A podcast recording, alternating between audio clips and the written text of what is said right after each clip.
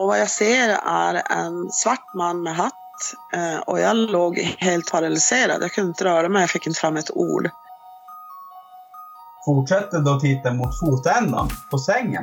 Och hon sitter fortfarande kvar, helt tyst. Som alltså, du vet, verkligen klättrade ur garderoben, alltså på alla fyra. Klättrade upp på sängen och klättrade upp på mig. Och alltså det var ju någon form av demon alltså.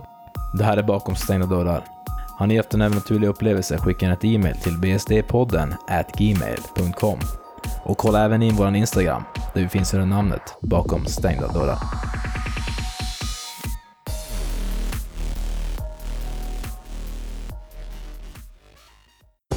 Tjena, välkommen till kväll Alexander. Och Alexander. Ikväll är med oss Madeleine Widell.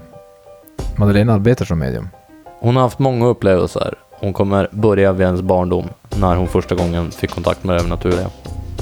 Kommer även att berätta lite grann om hur hon kom in på banan att börja arbeta som medium, samt ge lite tips. Kommer även gå igenom många upplevelser hon haft under sin tid som medium, bland annat en morgon hon vaknade och hon kände att någonting inte stod rätt till när hon kollade i spegeln. Det blir definitivt ett spännande avsnitt. Ja, men välkommen hit ikväll med dig. Tackar. Du har ju haft upplevelser när du var yngre. Du hade kunnat gå igenom det och börja där och sen kanske lite grann hur du kom in på den där banan, om det är naturligt. Det började när jag bodde hemma i Köping. Vi bodde i ett riktigt spökhus. Det är en lägenhetslänga med olika lägenheter då på ett ställe hemma i Köping. Som vi barn hade många upplevelser, även vi, många vuxna. Men de såg ju inte så mycket, utan det var mer vi barn som såg och hörde och sånt där. Det klassiska så. Och våra djur som vi hade en tax som kunde ställa sig och skälla i ett hörn bara sådär. Och ingenting tyckte vi då. Men det var ju en liten dam som stod där. Och de vuxna förstod ju inte det där riktigt. Och på 70-talet när jag växte upp så pratade man ju inte om sånt här. Det är ju mycket mer öppet nu för tiden. Och ni får säga till om jag pratar för fort eller för lågt. Så... Ja, du pratar. Det går jättebra. Ja, så bra. Vi hade bland annat en indiantavla som min farfars bror hade målat. Som satt på väggen i vardagsrummet. Och den rasade ner i soffan varje kväll. Eller varje natt, tror jag säga. Den här bandet som håller upp tavlan var helt. Och skruven eller spiken som vi hade var också hel. Så den där tavlan den åkte ner varje kväll eller varje natt. Så pappa fick sätta upp den varje morgon. Det var vår morgonritual. Sätta upp en tavla. Helt sjukt. Jag hade en tonårskille som hade dött i mitt rum när jag sov då. Och jag var livrädd för honom, för han satt i min lilla fåtölj som jag hade. Jättegullig fåtölj. Jag hatade den där fåtöljen, för varje natt så satt han där och så kikade han på mig. Och han satt liksom som, vad ni vet, som killar kan göra. Benen där och sen har man armbågarna på knäna och sen huvudet i händerna då. Så han liksom satt där och han mådde inte bra helt riktigt. Men jag förstod ingenting. Och jag förstod inte riktigt vad han pratade om heller. Han bara pratade om död och elände och sjukdomar. Så jag var livrädd. Jag tänkte, gud, ska jag också dö när jag är 16-17? Tänkte jag när jag var 4-5 år sådär. Så det var jätteläskigt. Jag tänker, har du någon aning om honom? Så här, någon historia bakom? Har han berättat någonting för dig om? Nej, inte alls. Och på den tiden tog vi aldrig reda på saker och ting. Och det har inte jag gjort nu heller. Och det är ju lite spännande sådär. Men det var så många olika personer ifrån många olika tidsperioder som gick igenom där. Det var kvinnor i krinolinklänningar och så var helt vanliga kvinnor som man kan tänka sig. Eller damer, äldre damer som hade dött på 60-70-talet. Så var det äldre farbröder som gick i lite konstiga kläder, tyckte vi då. Som vi inte kunde sätta fingret på vad det var. Och återigen, det var liksom ingen man kunde prata med om det där. Så att man höll ju mest där för sig själv faktiskt. Så morsan var ju dagmamma och som jag berättade förut när jag pratade med er, så såg ett av dagbarnen en stor kvinna i just den här kvinnolinklänningen. Stor kvinna, men hon var väldigt lång. Och den här killen, han kanske var 6 år eller något sånt där. Och lite kort. Så han tyckte hon var otroligt lång och otroligt stor med den här jättestora krinolinklänningen och den här, kan tänka er en sån här jättestor hatt med massvis med blommor och sånt där runt omkring. Fast det var väl tygblommor och sånt där. Så beskrev han den här kvinnan då, för morsan, när de var nere i tvättstugan. Och den kvinnan, hon gick omkring där i cykelrummet och troligen, som man tänker efter så här efteråt, irrade, för hon visste inte riktigt var hon var någonstans. Stackarn, men... Så morsan, hon blev livrädd och tog alla barnen och sprang rakt upp i lägenheten. Och sen så tog det tag innan hon vågade gå ner och tömma tvättmaskinen där nere. Hur reagerade din mamma, tänker jag? För du sa att man pratar inte om sånt där. Men att din mamma hade blivit väldigt rädd när pojken beskrev det där. Hur hanterade din mamma det efteråt? Det kommer jag inte ihåg. Det har vi aldrig pratat om heller, mamma och jag. Men hon sa väl aldrig att det inte finns någonting. Det gjorde hon inte. Man pratade helt enkelt inte om det bara. Det tystades ner på något sätt. Och jag, pappan hade sett han trodde inte så mycket på sånt här. Men han hade sett en huvudlös ryttare ute på landet i Köping. Han jagar väldigt mycket och sådär. Ute i skogarna och runt omkring. Och han skrattade lite sådär, lite förläget när han... berätta om det, och då kanske jag var 10 år, då kom det fram, och hade han sett det för när jag var liten och sådär. Så vi pratade tyvärr aldrig någonting om det. Men det är ju helt annat idag. Idag är det ju väldigt öppet, och jag har många barn som kommer och pratar av sig och berättar och beskriver vad de har varit med om och sådär, och så kan man liksom känna in och hjälpa dem, och när man känner in de här som de har träffat så märker de att jag känner in samma energi som står bredvid dem. Att det är den liksom energin som de har kontakt med från andra sidan. Och då blir de ju dels väldigt glada för att de får en bekräftelse att det är fler som ser dem. Och så blir de väldigt lugna och trygga på något sätt i sig själva. Att det här är inte farligt, men det kan ta lite energi. Men att man ska hjälpa dem och få över de här energierna som är... och stöka för dem, eller som vill ha kontakt med barnen eller vad som helst. Är det lätt för en liksom ett barn att få över energi, tänker jag, om det krävs som någon slags färdighet kanske och göra det? Jag tror ju att alla föds öppna på ett eller annat sätt. Sen kanske en del är mer öppna än andra. Och så brukar man ju börja stänga av sig när man växer upp, så att antingen blir det för jobbigt att ta in de här energierna, eller så tycker man helt som jag tyckte det var skitläskigt, så till slut så stängde jag av så mycket jag kunde i alla fall. För att slippa känna av alla de här energierna. Sen så kan man öppna upp sig igen, och en del stänger jag aldrig av, utan de är fortfarande öppna och sådär. Men jag tänker att det här är väl samma sak som... att vara racerförare, en del är födda till det till exempel, och en del är födda till att vara medium eller läkare eller healer eller sådär. Så tänker jag. Ja, nej, jag håller med. Jag tror inte direkt att alla hade blivit Zlatan även om man hade tränat lika mycket som honom. Nej, precis. Det är lite livsuppgiften. Mm. Precis, så det är ju... Men samtidigt är det, vill någonting, har man en passion som Zlatan har då, eller som alla andra har i sina yrken som man älskar, så ju mer man övar, ju mer övar man upp sig och blir bra för den skullen också. Ja, precis. Ja, men det är det där med barn och som känner av, jag menar, jag tydligen så lekte jag med någon när jag var liten och så här, jag delade ut liksom en bil till den personen och sa, här får du... och här har jag. Och sen morsan stod som och tänkte, vad håller han på med? Ja. Men då vet jag, för hon är ju som lite, hon är ju utbildad nu inom så här, men healing och sånt där, hon håller på lite med sånt, så att så hon sa ju att jag hade någon med mig liksom. Men jag kommer inte ihåg det själv. Nej, det är det man gör inte alltid det. Jag hade också en sån här låtsaskompis som jag lekte med, som jag kommer inte alls ihåg. Min dotter, hon hade jättemånga lekkompisar. Så till slut så dukade jag fram extra tallrikar för dem, så de kunde sitta ner och käka när vi åt. ibland. Det var fullt hus i bordet, sa hon. Så får man får lyssna på det liksom och köra på det helt enkelt. Ja. Men det är jätteroligt. Men det är kanske inte alltid är så kul som barn när man känner av så. Blev du skrämd någon gång när du var liten då, eller? Ja, jag kommer inte riktigt ihåg. Jag vet bara att jag hade svårt att sova i mitt rum, och då var det någonting att det var någon slags vandringsled igenom huset där. Ner till vattnet eller vad det var. Så jag hade mycket problem med var jag ska ha sängen och sådär. Jag ville inte ta dörren på vissa sätt när jag var liten och sånt där. Jag hade mycket problem att sova i mitt rum. Precis. Det är ju det.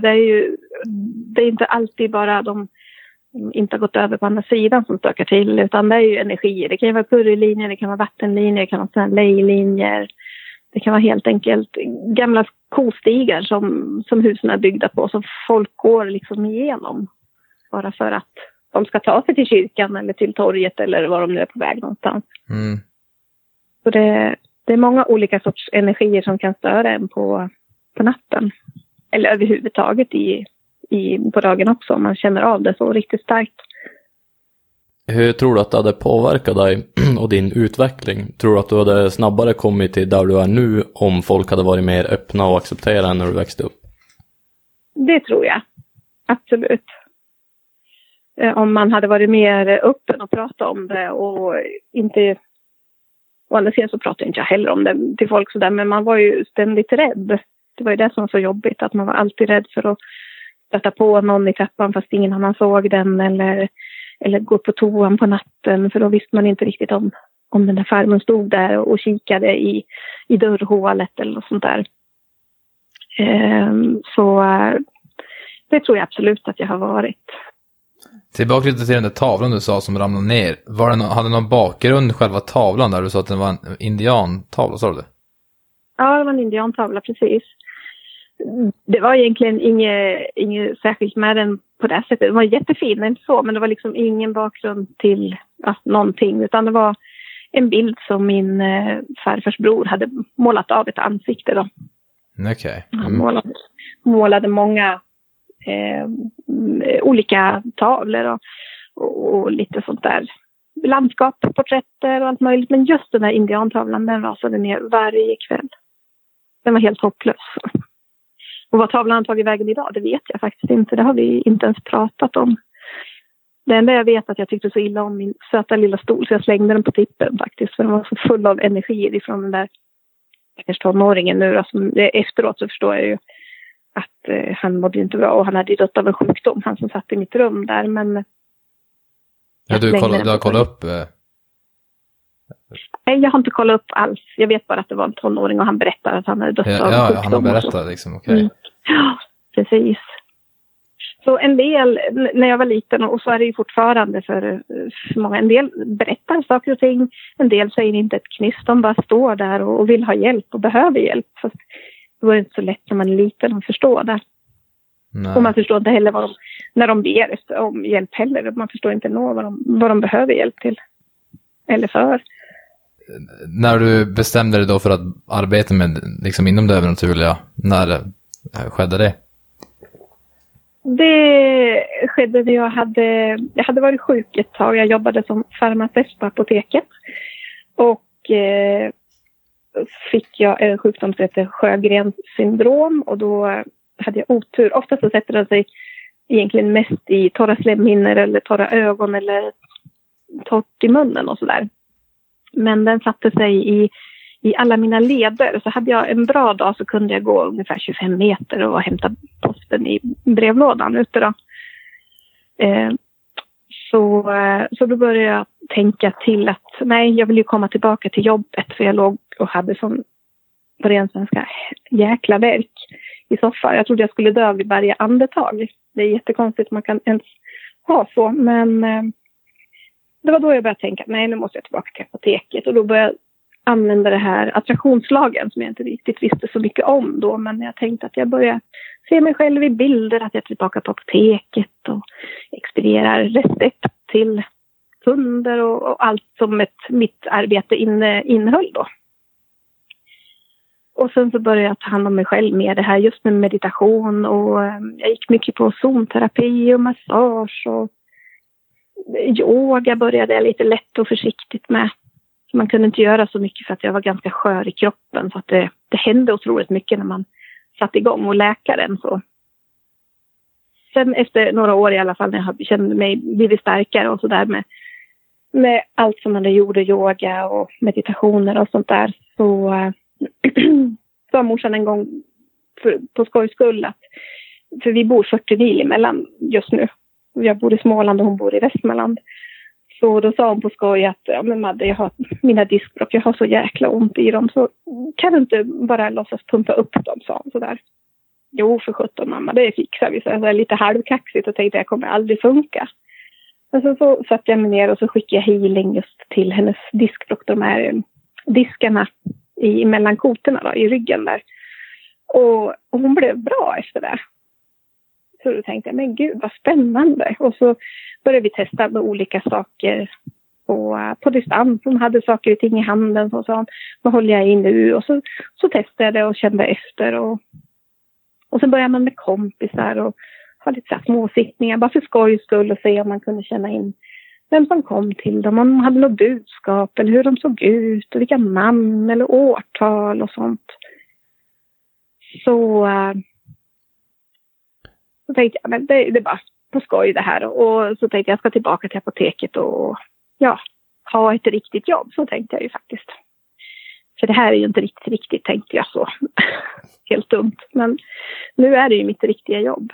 Så det blev med en liten knorr på det hela så utbildade jag mig till en grafisk formgivare istället för farmaceut. För jag insåg att jag hade lite svårt med lederna i händerna. Och klistra lappar och skriva på och expediera mediciner och sånt där. För jag hade sån ledvärk i händerna. Så jag tänkte, ja, men om jag blir grafisk formgivare då kan jag sitta hemma och göra annonser. Så då gick jag en sån kurs. Och sen när jag ansökte till Skatteverket och lade jag till just i den här företagsbeskrivningen så lade jag till healing. Bara för lite för skojs skull, lite för alla. Så där tänkte jag. Så jag började med mitt företag på halvtid först med grafisk formgivning och sålde lite såna här designprototyper som blev producerade som prydnadsföremål och sålde lite annonser och lite sånt där. Och sen ett halvår senare så tog det här över så jag gör ingenting alls annat än det här med healing och hypnos och jag är spöken i hus och jag är mer medial vägledning. Jag har också haft seanser har jag haft också. Så det på den vägen är det. Den är krokig och lång, men nu så är jag där i alla fall. Nu är det här kanske inte gällande det övernaturliga, nu blir det här en helt annan podd mitt i allt, men har du några tips åt någon som skulle vara intresserad av att börja arbeta som medium för att göra vägen mindre krokig? Ja, absolut. Då är det meditation som gäller, tycker jag i alla fall. Eller något yoga. Men meditation, då kommer man in så fort, mer fortare och djupare i sig själv. Och det öppnar upp ännu mer. Det liksom rensar rent sådär. Så, och jobba med sig själv, det inre. Tankar, alltså självstärkande tankar. Man kanske tycker man är dålig på någonting. Eller självkänslan är låg. Eller man har inte fokus. Man skulle så gärna vilja, men man har inte fokus. Och då... Det handlar mycket om inre arbete. Att sätta kärnan på vad vill jag egentligen och ta tag i det. Och är det det här mediala som man vill jobba med så meditation, gå kurser, vara mycket ute i naturen, yoga, rörelse. För vi har en andlig energi som går i kroppen och får man inte riktigt ut den så kan man ibland känna sig frustrerad och irriterad. Man vet liksom inte riktigt, man vill göra något men man vet inte riktigt vad så där tycker jag i alla fall. Det är min upplevelse. Och sen när man får igång det, oavsett om man kör meditationer eller lägger tarotkort eller änglakort till en kompis eller gör lite healing på någon så där så får man ut de här energierna. Så blir det liksom som ett flöde i kroppen. Och ju mer vi har det här flödet, ju mer enklare blir det på något sätt. Jag kan inte förklara, men det är min känsla och min upplevelse. Man ska, ungefär som psykologer får ju, innan de får utbilda sig fullt ut så måste ju de gå x antal timmar hos en terapeut för att få ut så här eventuella problem de själv bär på. Så att Det är lite samma här, att man ska arbeta med sig själv och trygga sig själv innan man ger sig in på annat. Precis, absolut. Det är jätteviktigt, för om du får höra någonting som berör, alltså om det kommer en klient som har någonting som berör dig otroligt mycket, som du kanske också varit med om i barndomen till exempel, då kan det ju så lätt bli att det blir personligt för dig, så att man har svårt att ta emot den här informationen uppifrån, eller vad man ska säga, så att det kan bli så otroligt personligt. Så det är bättre att göra sig av med sin ryggsäck så mycket som möjligt, så att man inte blir påverkad, så att man kan hjälpa den andra på det bästa sättet, så kan man säga. Mm. Det är min filosofi. Så det har jag gjort. Ja, att man kan distansera sig själv från problemet och se det som mer objektivt. Precis. Det var bra sagt. Det är precis vad det handlar om. Precis det handlar om. Nej, men skulle du vilja kanske fortsätta då? Du har berättat om din bana, som hur du började utbilda och sånt där. Och sen så har du hållit på mycket med husreningar och sånt där. Ja, det stämmer bra det. Skulle du vilja berätta lite grann om hur det går till och liksom vad man kan uppleva och sånt där? Ja. När man kan få information redan när man pratar med husägaren, när de bokar tid för att göra en husrensning. Så kan man känna av till exempel, ja men det är han Erik som går där och han ser ut så och så, och hans egenskaper påverkar dig si och så, till exempel att du kan bli trött och grinig eller vad som helst. Så ofta kan man få information redan när man pratar med dem. Det är inte alltid, för en del andar eller spöken eller vad man ska kalla dem för, de smiter undan gärna, för att de vill ju inte bli bortplockade heller. Så det är lite olika. Men oftast får jag information direkt när man pratar med dem. Jag får inte all information, för jag behöver vara på platsen och känna in allt, som man får verkligen en uppfattning om hela huset, hela området, tomten kanske, hela kvarteret eller vad som helst. Så. Sen brukar jag också få påhälsning på natten när jag ska göra, precis natten innan jag ska göra husrensningen, så brukar jag få påhälsningar av de som är där och stökar. Så en gång, och då var det trevligt, en gång så kom det fram en dam och väckte mig och sa att du ska hälsa från Gertrud. Och då gjorde jag det dagen efter, och då visade det sig att det var deras gamla faster som älskade att måla. Hon skulle bara hälsa liksom så. Så det kan ju vara kul. Det är ju värre när de kommer och är buttra och griniga och lite ilskna och sådär. Det är inget roligt, så får man inte sova länge på nätterna. Brukar det oftast vara så fallet där att de är lite griniga kanske och bittra? Vad sa du? Förlåt. Är det oftast så fallet där att de är lite griniga och bittra, de som... Ja, det är det faktiskt. För en del vet ju inte om att de är döda. Och man kan ju tänka sig själv då, tänk om det är någon som flyttar in i ditt egna hem så där och börjar göra om och fixa och dona, tapetsera, riva väggar och allt sånt där. Och då är det klart, då blir ju griniga, för de vill inte ha de människorna gåendes där, för det här är ju mitt hem, tänker de. Så man får ha lite överseende med dem, men det är inte roligt när de stökar till för en i familjen, att de sätter en tung energi över hela familjen till exempel, att man orkar inget, man är trött, man är grinig och stressad och allt sånt där. Så, men ofta så är det de här tunga energierna som man behöver rensa bort, för att de stökar till det för mycket helt enkelt. Ja, det är samma som damen du pratade om i lägenhetshuset där du växte upp, hon som gick i källaren som inte riktigt visste var som var. Ja, precis. Jag tänker det att det måste ju vara en väldigt jobbig känsla att inte veta vars du är, vilket år det är, hur tar jag mig härifrån? För de är väl som många är väl platsbundna. Ja, verkligen. Jag brukar oftast tycka synd om dem faktiskt. För man kan ju tänka sig själv om vara helt borta, fast ändå på platsen. Fast den ser absolut inte ut som den har gjort förut. Så att då blir man ju både, en del kan vara både ledsna och också på det här sättet. Och det sätter ju sig också i energierna. Så, och henne har jag inte ens tänkt på. Hon går säkert kvar där och irrar i källaren. Jag har inte varit där på 40 år i det lägenhetshuset. Det kanske man skulle åka dit. Ja, det kan vara en välgärning. Mm. Ja, precis. Ja. Så kan man känna med husen. Så när man kommer till bostaden så brukar jag gå in och ha gärna med mig ägaren. Och när vi går runt i rummen och känner in på vissa ställen i husen så känns det ju mer starkare än på vissa andra ställen. Och då är det där så här starka energifält. Så då är det ju där de är, de här energierna från förr. Man ska säga, de som är avlidna som inte har gått över till ljuset då. Och de har ju vissa favoritplatser i husen som de älskar att vara på. Och jag tänker också att... Ja, förlåt, vad sa du? Nej, jag tänker att om man har ju själv sin favoritplats i huset där man helst är, eller ja, nu bor ju en lägenhet men där helst är. Ja, jo men så blir det ju, absolut. Och där till exempel i soffan, om man sätter sig där hela tiden så planterar man ju in sin energi där hela tiden. Så favoritplatsen är sängen och soffan. Ja, bara sova hela tiden, det är bästa livet. Ja. Ja, precis. Ja, så är det ibland. Ja, men då kan ni tänka er att sovrummen, de har ju verkligen mycket energi i sig.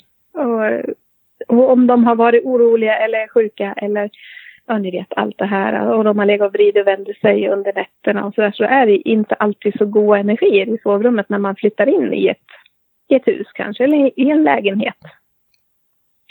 Nej. Och det finns ju även de som är helt enkelt platsbundna, som kanske inte har bott i lägenheten men det har stått ett gammalt torp där förut och då är ju det torpet fortfarande kvar i deras sinnesbild och så finns den här lägenhetsbyggnaden där och de förstår inte det heller, så att det blir ju också väldigt vidrigt och frustrerande för dem och irriterande, så att då kan de ju vara i hela huset eller hela lägenheten och irra runt. Jag var med om en som sprang igenom lägenheten, bara liksom letade stackaren dels efter huset, sitt hus där som det såg ut på 1700-talet, men dels också efter sin familj, och det var ju också frustrerande för han, stackaren, och han var väldigt ledsen. Så det är inte lätt alltid för dem. Vad är den värsta, om man säger, energi eller person du har träffat på när du gjort en husrening?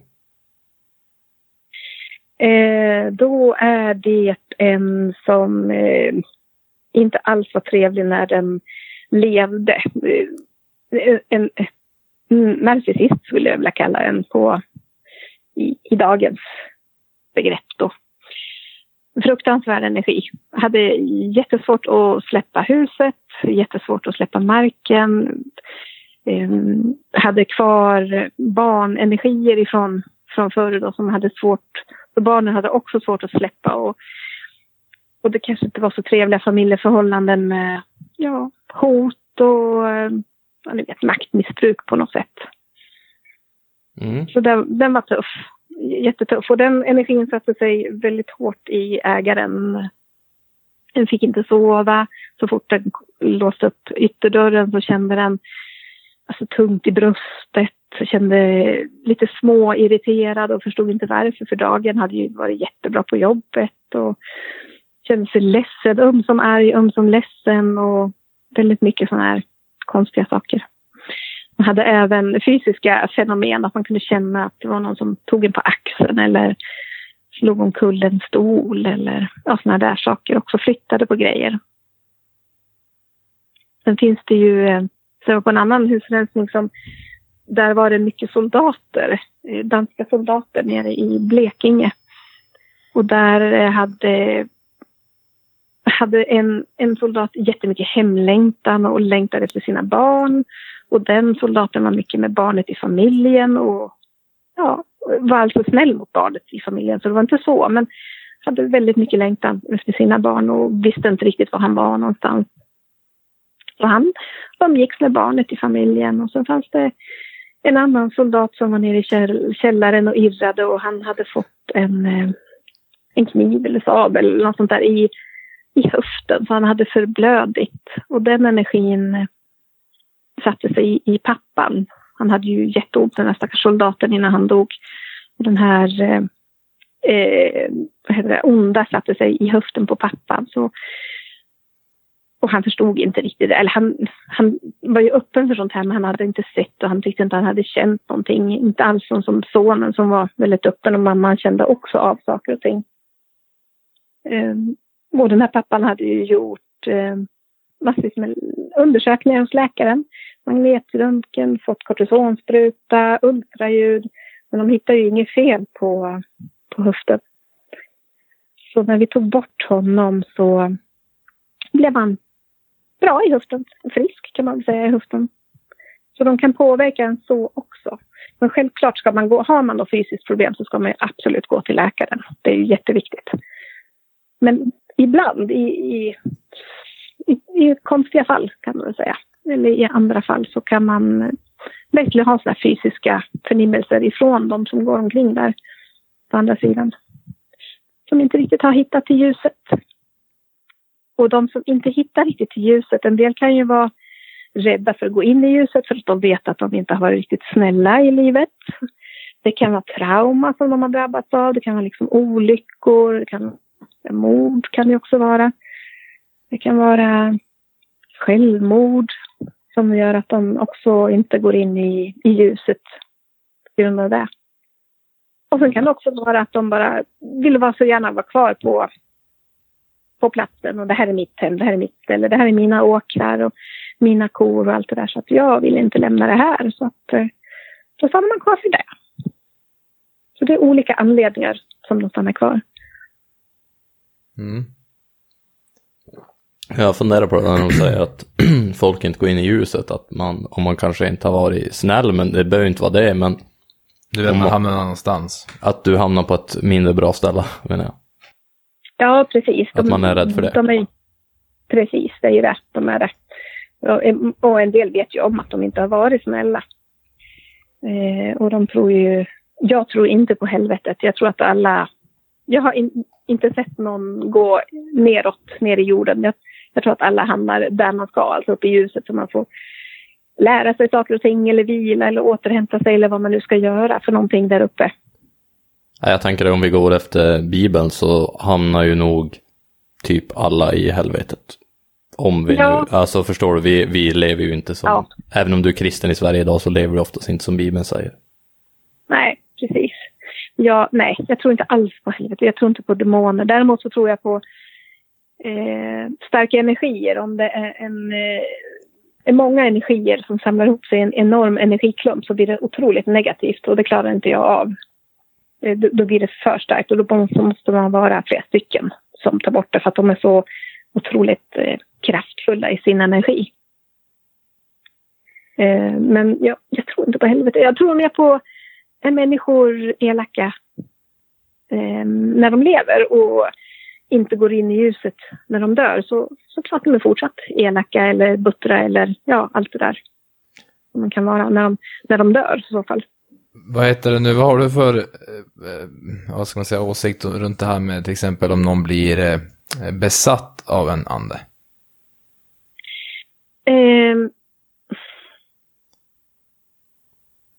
Alltså jag vet inte. Till exempel, alltså, vi ska säga en klassisk exorcism till exempel, när du får när då offret pratar latin liksom. Ja, precis. Vad är det som sker då? Jag har hört massa saker om det där, men tänker som att hur liksom är det möjligt att de till exempel kan använda något stämband som vi inte använder normalt sett och det? Ja, jag tror ju absolut på att energier kan gå in i oss människor, absolut. Det har hänt med mig några gånger, och det är inte alls trevligt. Och det är skitläskigt. Jag vet, en morgon så vaknade jag upp och titta mig själv. Ja, men man ska börja borsta tänderna, man kikar sig i spegeln och allt möjligt sånt där. Och då kände jag inte igen mitt ansikte. Det var skitäckligt.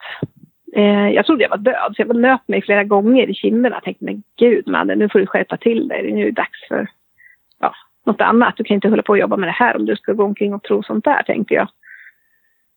Nöt mig jättemycket i ansiktet, i armarna. Jag tog en joggrunda i lägenheten. Var helt knäppt. Gick tillbaka till spegeln, var fortfarande inte mitt ansikte. Jag hade inte mina ögon, var inte min frisyr, var inte min ansiktsform. Det var skitläskigt. Så jag var tvungen och tänkte, nej nu jäklar, nu har jag dött. Jag får fan gå och kolla på, i sängen om jag ligger kvar där, tänkte jag. Det är väl så man gör då om man dör, tänkte jag. Helt sjukt. Så jag gjorde det, men jag låg ju inte där. Och så tänkte jag, nej men gud, vad är det här? Så jag fick inga namn, jag fick bara en känsla av att jag inte hade den kroppsformen eller någonting sånt där. Men jag tänkte, nej gud, jag måste ju gå och ta hand om mina kunder, så jag måste ju tillbaka, gå till jobb. Så jag bara käkade frukost, fixade ordning mig och sen gick jag till jobbet. Och sen när jag kom till jobbet så kände jag mig normal igen, som Madde igen då. Och kikade mig i spegeln, ja men då var jag helt normal. Så. Och sen så jobbade jag, hade healing och så, mediala vägledningar och sånt. Och så kom det sista kunden på dagen. Och körde en healing på henne.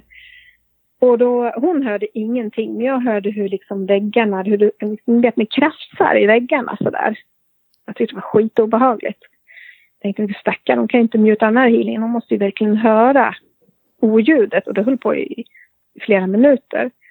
Och det var nästan som väggarna liksom böjde sig. Eller vad ska man säga, böljande som vågor sådär. Och då tyckte jag, nu är det ju på väg att bli helt tokig, hade tänkt jag. Så. Men jag fortsatte och healade. Och sen så när vi var klara så berättade jag. Och tänkte, gud, hur har du verkligen njutit av den här stunden? Ja, gud, det var så skönt, sa hon. Men du måste ju ha hört det där, pratade om. Nej, jag har inte märkt någonting. Det var ju knäpptyst. Jag har bara hört musiken, sa hon. Och jag tänkte, men herregud, vad är det som händer? Och sen så helt plötsligt så började hon och berätta om att hon hade varit till ett ödetorp. Och hon tyckte inte alls om det torpet. Men en väninna skulle visa henne torpet. Så de gick och kikade lite på det här. Och hon tyckte hon såg människor inne i det här torpet då. Och hon tyckte hon fick med sig någon energi därifrån. Och hon tänkte hon, jag fick nog inte det. Det var ingen fara. Men sen dess hade hon inte varit så där jättepigg. Utan hon hade varit lite... kände sig frånvarande och lite annorlunda och sånt där. Och då fattade jag ju att det var att den energin som kom till mig på morgonen och satte sig i mig, det var ju den kvinnan som hon hade fått med sig ifrån torpet. Så det tog ett litet tag, men vi förde över henne i ljuset så. Och det var tufft, för hon ville absolut inte, för hon hade inte varit snäll, den här människan. Men så kan det också sätta sig som energier som sitter fast i en. Så jag vet att det är någon som har fått en energi som kan sitta kvar länge i sig då, men har fått bort den. Men jag vet inte vem den gick till för att få bort den, men bara berättade att den hade varit iväg så. Mm. Och jag vet inte hur det hade yttrat sig heller. Men jag vet också en annan gång så när jag healade så hade jag en kvinna på bänken och då flög hon upp från bänken och sa, gud Madde, det är ju inte du. Du har en annan kvinnas ansikte. Du ser inte klok ut, sa hon. Och så la hon sig på bänken igen. Och så skedde samma sak 4 gånger. Och då blev jag riktigt nervös igen. Jag tänkte, vad i helskotta är detta? Jag vägrar att ha sånt här. Och då tänkte jag, nu slutar jag jobba med sånt här. Nu fortsätter jag. Vad som helst. Jag gör vad som helst. Det spelar ingen roll. Bara jag slutar sånt här. Ja, vad heter det nu? Men det måste ju vara därför det är så öppen då, liksom. Att någon kan fästa sig sådär. Är det då när du inte är, vad ska man säga, när du inte är på din vakt? Att det... Ja, det kan man väl säga. Typ när du sover då eller någonting? Om jag sover? Jag sover faktiskt ganska bra. Men när du sover, jag tänker att någon kan, när du inte är medveten... Vad ska man säga, att de kan fästa sig? Ja. Peppar. Det har jag inte varit med om, och det vill jag absolut inte vara med om heller. Men troligtvis så var det väl så med den här damen då, när jag vaknade upp så och trodde att jag var helt död. Men något annat har jag inte varit med om så på det här sättet. Utan den här kvinnan som såg när jag healade henne, som flög upp från min massagebänk där. Hon sa att det liknade en gammal släkting till henne som inte hade varit så trevlig. Så att hon hade smygit sig in medan jag jobbade och hon bara tog emot energin. Så ibland så är man kanske lite för öppen, eller vad man ska säga. Mm. Men så vi kan ju också känna av, till exempel om man står i konsumkön, så kan man ju känna av att men den människan mår kanske inte så där jättebra. Eller den människan är ju superglad, vad härligt. Så det är ju många som känner av hur folk mår egentligen. Och då får vi, när vi gör det så får vi in de här energierna i oss. Och då får vi ju liksom en hint om hur folk mår. Ja. Eller hur de kan vara till exempel. Det har ni väl varit med om? Ja, det har man varit med om. Att man har känt ibland att någon kanske inte... Ja. Man får ju lite så här sjätte sinne ibland. Bara, fan, nu står det någon bakom mig. Ja, precis. Och så här, ja, att man kan... När man ser vissa människor så får man en... Man kan också få... man kan få obehagskänsla om man ser vissa människor också. Jo. Så, nu hänger jag inte med, förlåt. När man kan få obehagskänslor också när man ser vissa människor. Alltså, fast det som inte är någon som sticker ut. Nej, det kanske precis, ser ut som en snäll gammal tant, men man känner ändå bara, det här I gotta watch out. Ja. Mm. Ja, precis. Det är ju så. Det är så man känner. Vad heter nu? En fråga. När man går upp på kvällen till exempel, då... Om man ska gå på toaletten. Då känner jag oftast att jag vill skynda mig tillbaka till sängen. Och jag har aldrig någonsin gått upp på natten och känt bara, men vad skönt att gå upp på toa på natten. Och sen gå lugnt tillbaka. Jag känner att jag liksom jag vill som inte titta bak. Alltså jag vet inte varför, jag har aldrig någonsin känt mig lugn när jag gått upp på natten. Och det är ändå inte kolsvart heller som där man går upp. Utan jag tänkte som, det är som en skum feeling bara när man... Om det är att liksom någon tittar på en typ, eller att man inbillar sig, eller man tänker att det är på natten och det är som för därför man... Ja, precis. Nej, du inbillar dig inte. Alltså, lyssna på magkänslan. Lyssna på vad du får till dig och ta ut den som rensar din lägenhet i så fall. Eller er lägenhet kanske. Men du inbillar dig inte. Man kanske skulle behöva göra det. Ja, faktiskt. Och det känns som ni grabbar åker runt och besöker lite såna här spännande ställen och sånt där. Gör ni det? Ja, vi har varit på vad heter det nu? Sanatoriet. Santra ska vi vara ganska nyligt. Och man kan kolla in läget lite grann. Ja. Man kan ju få med sig energier. Så när man åker ifrån något sånt där, eller överhuvudtaget var man än är, så får man gärna säga att ni får stanna kvar här, ni får inte följa med mig hem, typ så. Man kan säga det tyst i huvudet och man kan säga det högt också. Men ganska bestämt. För alltså, de gillar ju er energi, då hakar de ju gärna på. Där de vet att de kan få lite extra energi och bli uppmärksammade eller få hjälp helt enkelt. Ja. Innan jag blev sån här fullfjädrad så hade jag, precis som du beskriver, så hade jag också så här på natten att jag skyndade mig på toaletten om jag gick på toaletten på natten och jag ville inte titta i spegeln för då visste jag att jag hade någon. Jag bara visste att det var någon där, även om jag inte var sån här medium då på det sättet. Alltså man undviker helst speglar på natten. Ja, det gjorde jag också. Så att då har du absolut något här. Man känner att man inte kollar i spegeln nu. Så att nej, precis. Det är för läskigt, men jo. Det gjorde inte jag heller. Och när jag körde bil så såg jag en skugga som alltid satt bakom mig sådär i passagerarsätet. Eller i baksätet. Och man kunde liksom, man ville knappt titta, fast man var tvungen att titta i backspegeln och sådär. Men man visste att det fanns en energi där då. Så ta hem någon och rensa bort. Det tycker jag. Ja, man kanske kan göra det när man har haft en lägenhet också som flera har. Man hyr och sådär, kanske man måste ta bort energier som... Precis, och även... Alltså det är inte bara de dödas energier som sätter sig i väggar och tak och golv och sådär. Utan det är ju även de som har bott där innan. Så man kan, när man flyttar in på något ställe så ska man helst gärna rensa ifrån energier. Det är vad jag tycker. Men jag är en energinörd så att allt är energier för mig. Men det är faktiskt så. Det kan ju vara bra att veta lite om sånt också. Mm. Ja, men det är faktiskt så. Det är ju... Alltså det finns en del hus som kallas för skilsmässohus till exempel. Bara för att själva grundenergin kanske är en riktig surgubbe som är kvar där. Men ingen känner av att det kan vara det, eller man har inte pratat om det, eller han visar sig inte eller något sånt där. Så att man kanske inte tror på det där riktigt. Men hans energier finns kvar. Och då, det kan ju liksom påverka par som bor där. Hela familjer också, absolut. Men det finns vissa hus som kallas för skilsmässohus. Ja. Så det kan absolut vara värt att göra så. Nu menar jag inte att ni ska skilja, utan det är mer att det kan bli så påtagligt för varandra att man går åt skilda vägar för att det sätter sig så otroligt mycket. Mm. Det låter helt galet, men så är det.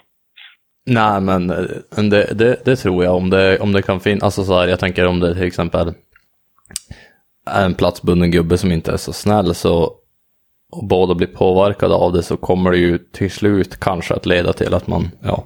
Alltså det är ju som att, vad ska man säga också, energier där som negativa energier och typ positiva energier. Ja, de är ju som alltså dåligt i sällskapet med din partner då. Alltså en extremt positiv energi, den sprids ju väldigt snabbt. Och även en extremt negativ energi sprids ju lika fort eller fortare kanske till och med. Mm. Så här, liksom, är du glad att komma hem och din sambo är väldigt negativ och nere, då blir du direkt negativ och nere själv. Mm. Så att... Ja, det är ju så. Det smittar ganska bra faktiskt, om man säger så. Det här negativa, det gör ju det. Mm. Så. Nej, jag funderar om vi ska börja knyta ihop här, för jag ska snart iväg till min livsuppgift, det vill säga jobbet. Ja. Ja. Så är det någonting du har att tillägga eller så? Nej, det har jag inte. Jag skulle kunna prata mycket som helst, men nej, känns bra.